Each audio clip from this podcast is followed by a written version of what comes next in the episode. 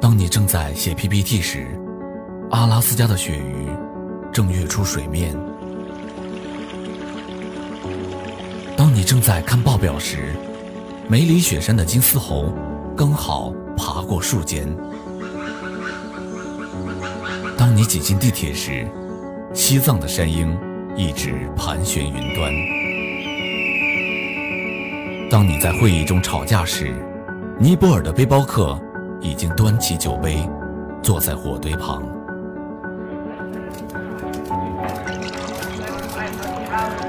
大家好，我来自云南，来来来，喝。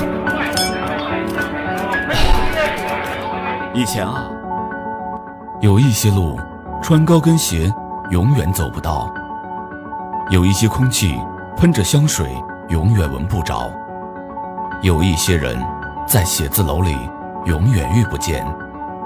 让声音带你去旅行，欢迎走进 HNU 校园之声，耳朵想旅行。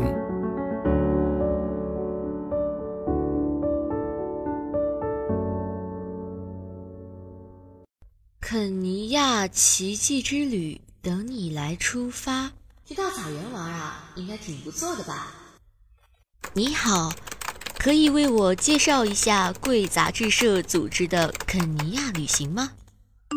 当然可以啊！我们的肯尼亚之行不仅路线清晰，提供一站式服务，而且还有各位专家随行两节，全程科普式游览哦。嗯，听起来真的不错啊！科普式游览，想想都觉得棒极了。好的，我决定报名参加肯尼亚之行啦。请问需要什么程序？很简单的，您只需要将您的个人信息发送给我们，并预付一部分的定金，然后我们会在广州白云机场碰面后，您再支付余款就可以了。好的，那我们白云机场见。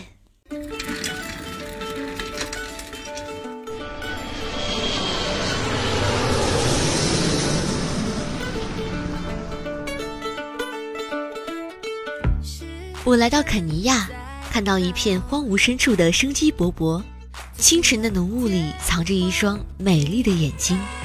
我来到肯尼亚，眺望远处的乞力马扎罗山，阳光在白雪的反射下闪烁不定，带着远离尘世的迷幻色彩。本期的耳朵想旅行率性出发，去往非洲腹地的肯尼亚大草原，探寻动物王国的秘密。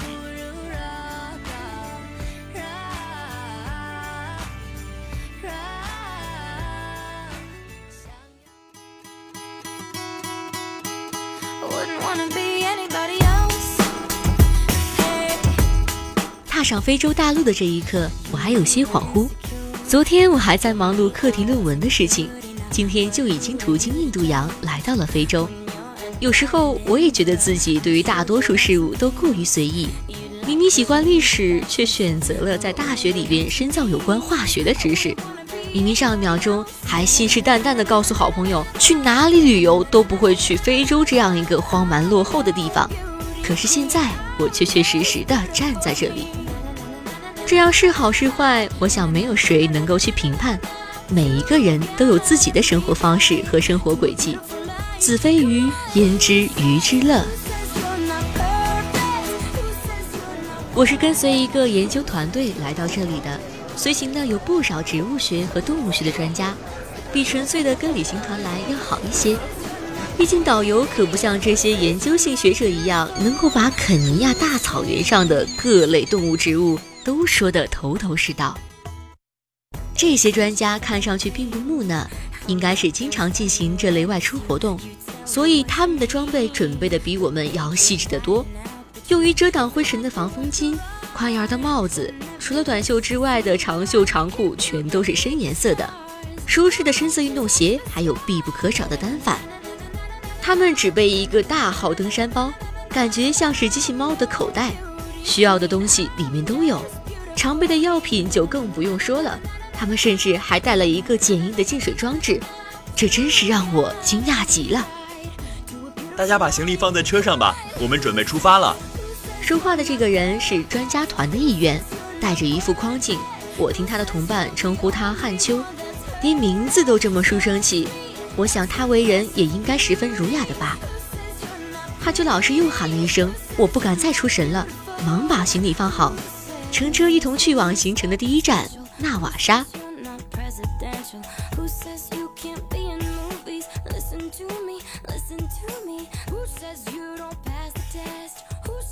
Can't be the best. Who said? Who said? Would you tell me who said?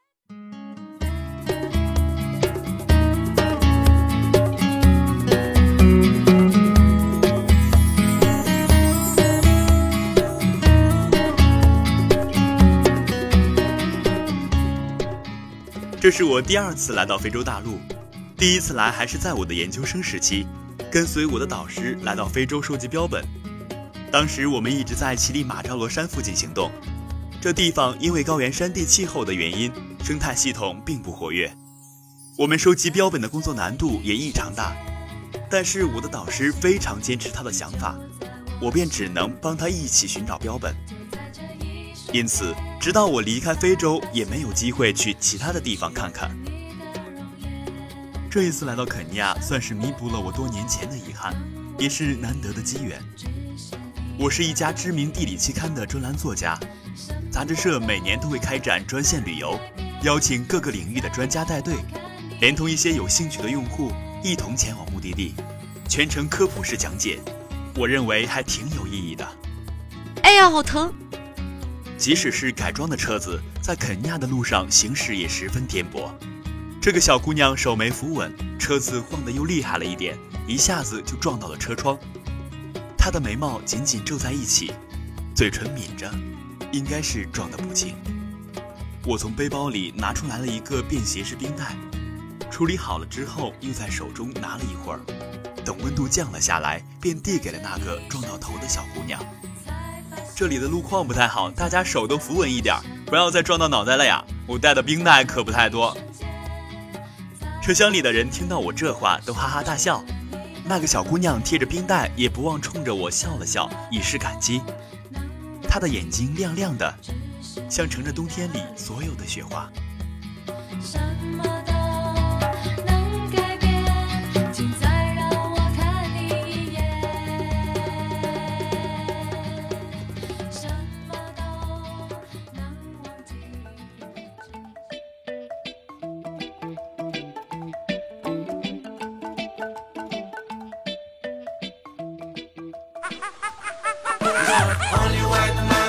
我们到达纳瓦沙的时候，我脑袋上撞到的地方已经不疼了，只是还微微泛着红。汉秋老师还打趣着问我要不要贴着冰袋去看动物，我当然不会这么做。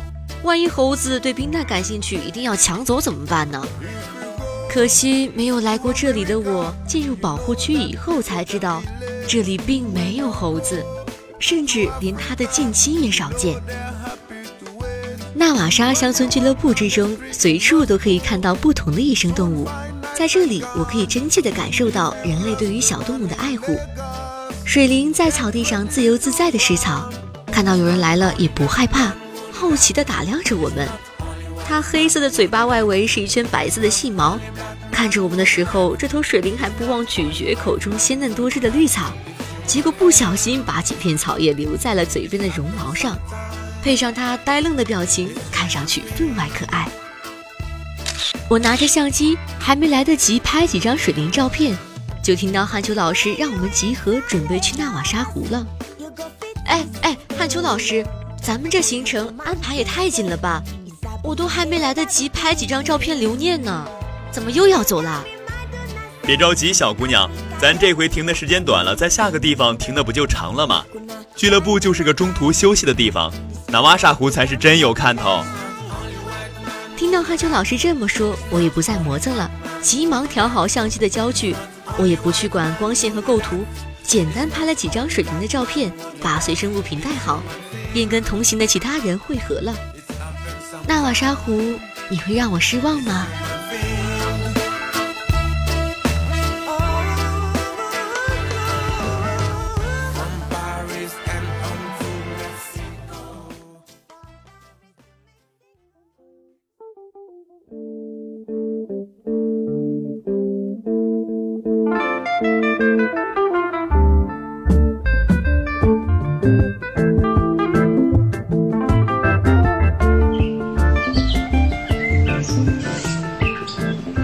小艇在纳瓦沙湖上游览，这里的湖水只能说是清亮，一点碧绿的颜色都看不出来。我所在的地理杂志曾经用一年左右的时间实地考察，评选出了最具权威性的中国十大最美湖泊。这些地方的湖水都各有特色，或是氤氲着青山灵气的碧绿色，或是倒映出天空倩影的湛蓝色，或是因为沙土的化学作用而产生的五颜六色，没有像纳瓦沙湖一样单调，甚至是毫无特色的湖泊。但是在肯尼亚地区，纳瓦沙湖受到过当地人民的最宝贵的赞誉。在我看来，这种现象的出现是在情理之中的，因为副热带高气压带常年控制该地区，加之深居内陆，降水稀少，湖泊的形成便尤为珍贵。可是，在这世间最不缺的就是神奇的事情。撒哈拉大沙漠会在一夜暴雨之后开出遍地的花朵，肯尼亚也在常年缺水的情况下形成了纳瓦沙湖。这是多么值得高兴的事情啊！就像在极地之上突然出现了万顷森林。我以为除了专家团之外的人会对这片湖泊有些失望，毕竟对于我们来说，看到与本国不同的生物物种便已经觉得满足了。他们应该是更希望看到一些不错的景色吧。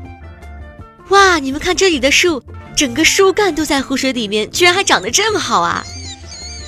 这些树木和南美洲东海岸的红树林一样，根部和枝干上都有发达的呼吸系统，能够保证它们在水下也能进行营养输送，所以才能够正常生长啊。作为团队的随行讲解专家，我当然不会忘记自己的本职工作，给别人答疑解惑是件很容易让人得到满足的事情。我可以帮助大家进入一个未知的领域，然后去探索奇妙的东西。看。那边枝头上立着的那种灰背鸟，学名鸬鹚，俗称鱼鹰，鸟纲题木型的一科，鸬鹚属。它去参加奥运会游泳项目的话，估计没人能比，潜泳是一绝。哎，对了，这种鸟也是个捕鱼达人。以前我国沿海地区还有人专门驯养鸬鹚去捕鱼呢，现在应该也有，不过估计少了。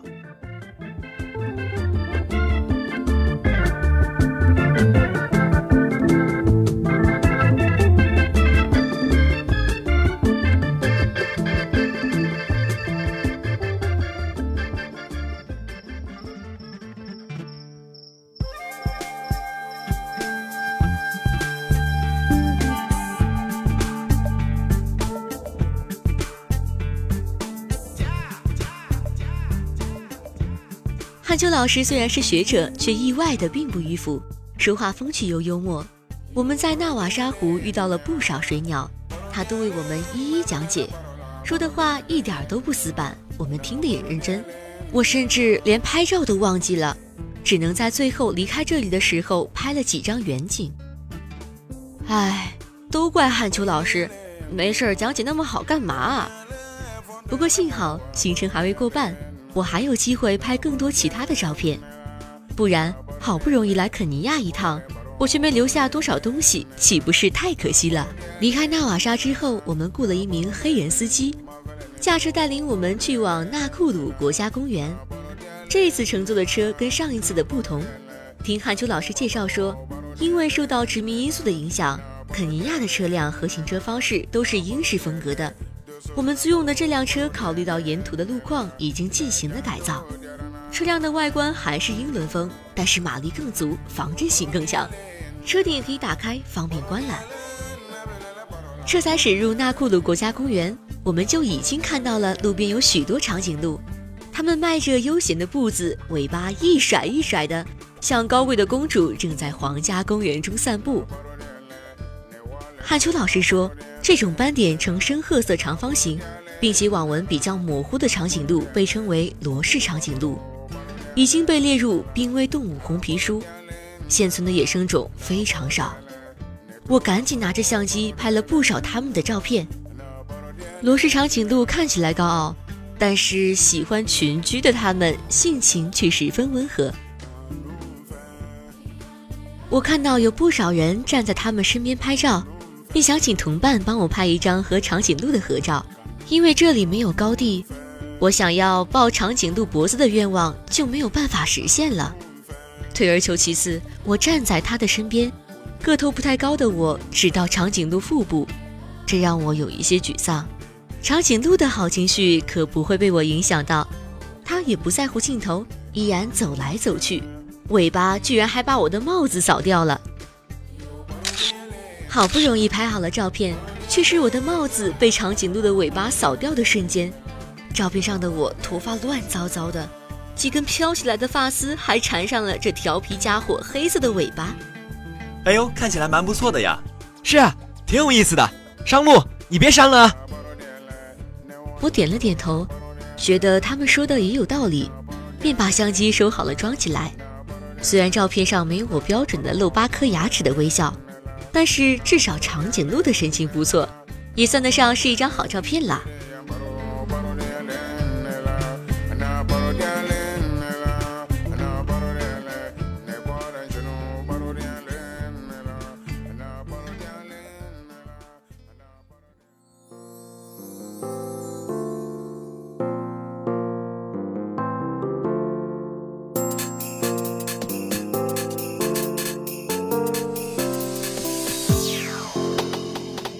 纳库鲁国家公园可不是只有罗氏长颈鹿可以看，草原之上的黑斑岭三五成群，水边还有不少黄嘴皇冠，它们喜欢在水草丛寻找食物，在这个过程中，它们会把长长的喙放到水中，与此同时，足部还在水底来回蹭淤泥，方便它们捕食。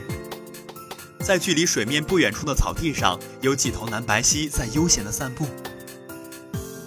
它们不是叫南白犀吗？怎么黑乎乎的，一点都不白啊！听完了我对南白犀的介绍之后，这些古灵精怪的姑娘们便开始了各种奇思妙想。我不禁失笑，这些问题在学界看来简直不能称之为问题，但小姑娘们提出来了就值得赞赏，这代表了思考，而思考让这个世界变得完善和多样。虽然学名是南白犀，但是在肯尼亚这个地方，再怎么白也会被晒黑呀。而且和当地的土著人比起来，南白犀算白的啦。哎，要是有南白犀的话，就一定有东白犀、西白犀吧？会不会还有什么大陆白犀、沿海白犀什么的？哈哈，你想象力可真丰富。白犀是一个大家族，在肯尼亚还有北白犀，但是别的可就没有了。哦，对了，我们马上就要去奥佩杰塔斯人保护区了。那里可是有世界上最后一头雄性北白犀呀！我们依然是乘车去往奥佩杰塔私人保护区。这里不像纳库鲁一样绿草和矮树丛生，因为更靠近北部，这里的气候十分干旱，草原呈枯黄色。但是这些都不足以影响北白犀的正常生活。我们在木质栅栏的外面看到了全世界最后一头雄性北白犀，它的名字叫做苏丹。苏丹今年已经四十四岁了，白犀的最长寿命为五十岁。我看到他的皮肤已经变得有些松弛了。我们在纳库鲁看到的南白犀头上还有犀角，但是苏丹的犀角却已经没有了。尽管苏丹被四十位持枪护林员昼夜守护，但是为了绝对避免偷猎者对他的伤害，他的犀角还是被人工割除了。我折了一截嫩树枝，手拿着喂给苏丹，他也不见外地吃了起来，还亲昵地用额头蹭了蹭我的手，心底突然有一种巨大的感动铺天盖地的袭来，我别过了头，不敢再看苏丹的眼睛，这双眼睛里装了比乞力马扎罗山的雪峰还纯净的心思。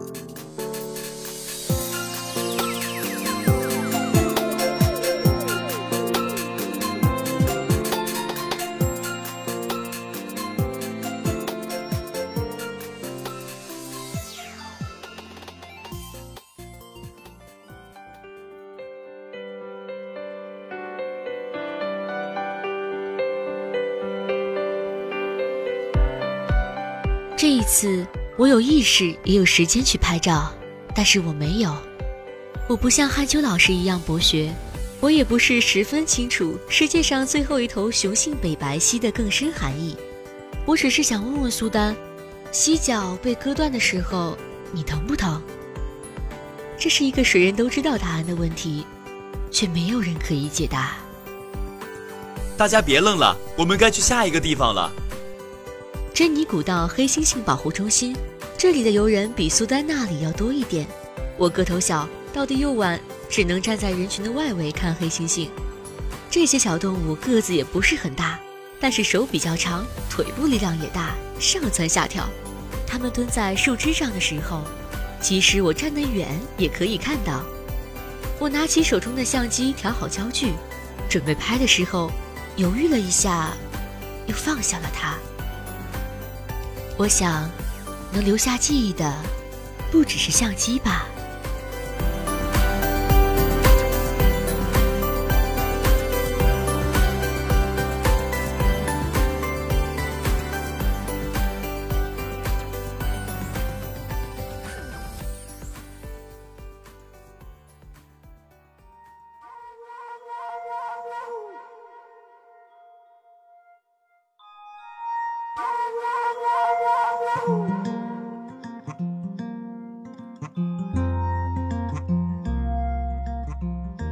秋老师，那个脚又细又长的动物是什么啊？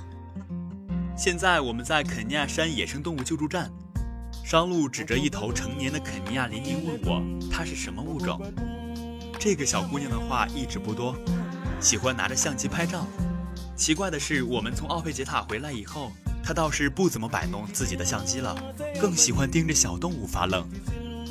汉秋老师，啊啊，不好意思啊，刚才出神了。呃，那个是肯尼亚林羚，非洲珍稀动物，分布于肯尼亚山地区。你可以拿鲜树枝喂它吃，这可是肯尼亚林羚的最爱呀。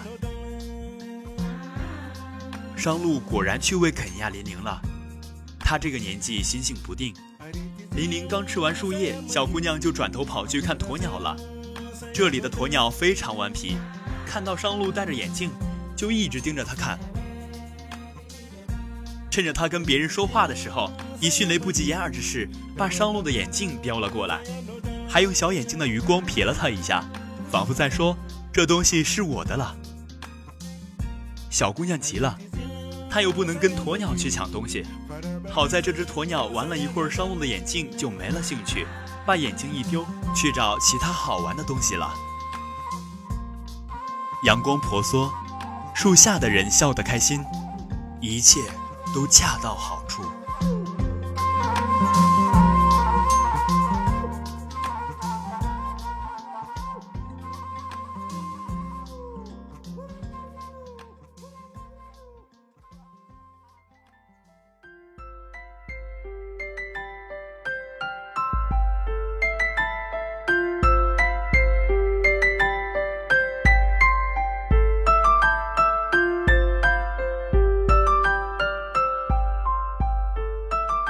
从肯尼亚回国已经快一个月了，我继续我的课题论文，仿佛一切都未曾改变，只是偶尔空闲下来，我就会不由自主的一遍又一遍的翻阅印在自己脑海中的相片，不觉疲倦。我开始了另一段行程，这一次还是做杂志社的随行讲解，只不过目的地变成了台湾。有时候我会恍惚。能在新竹看到肯尼亚的水灵，他们跋山涉水，从非洲大草原来到了我的身边。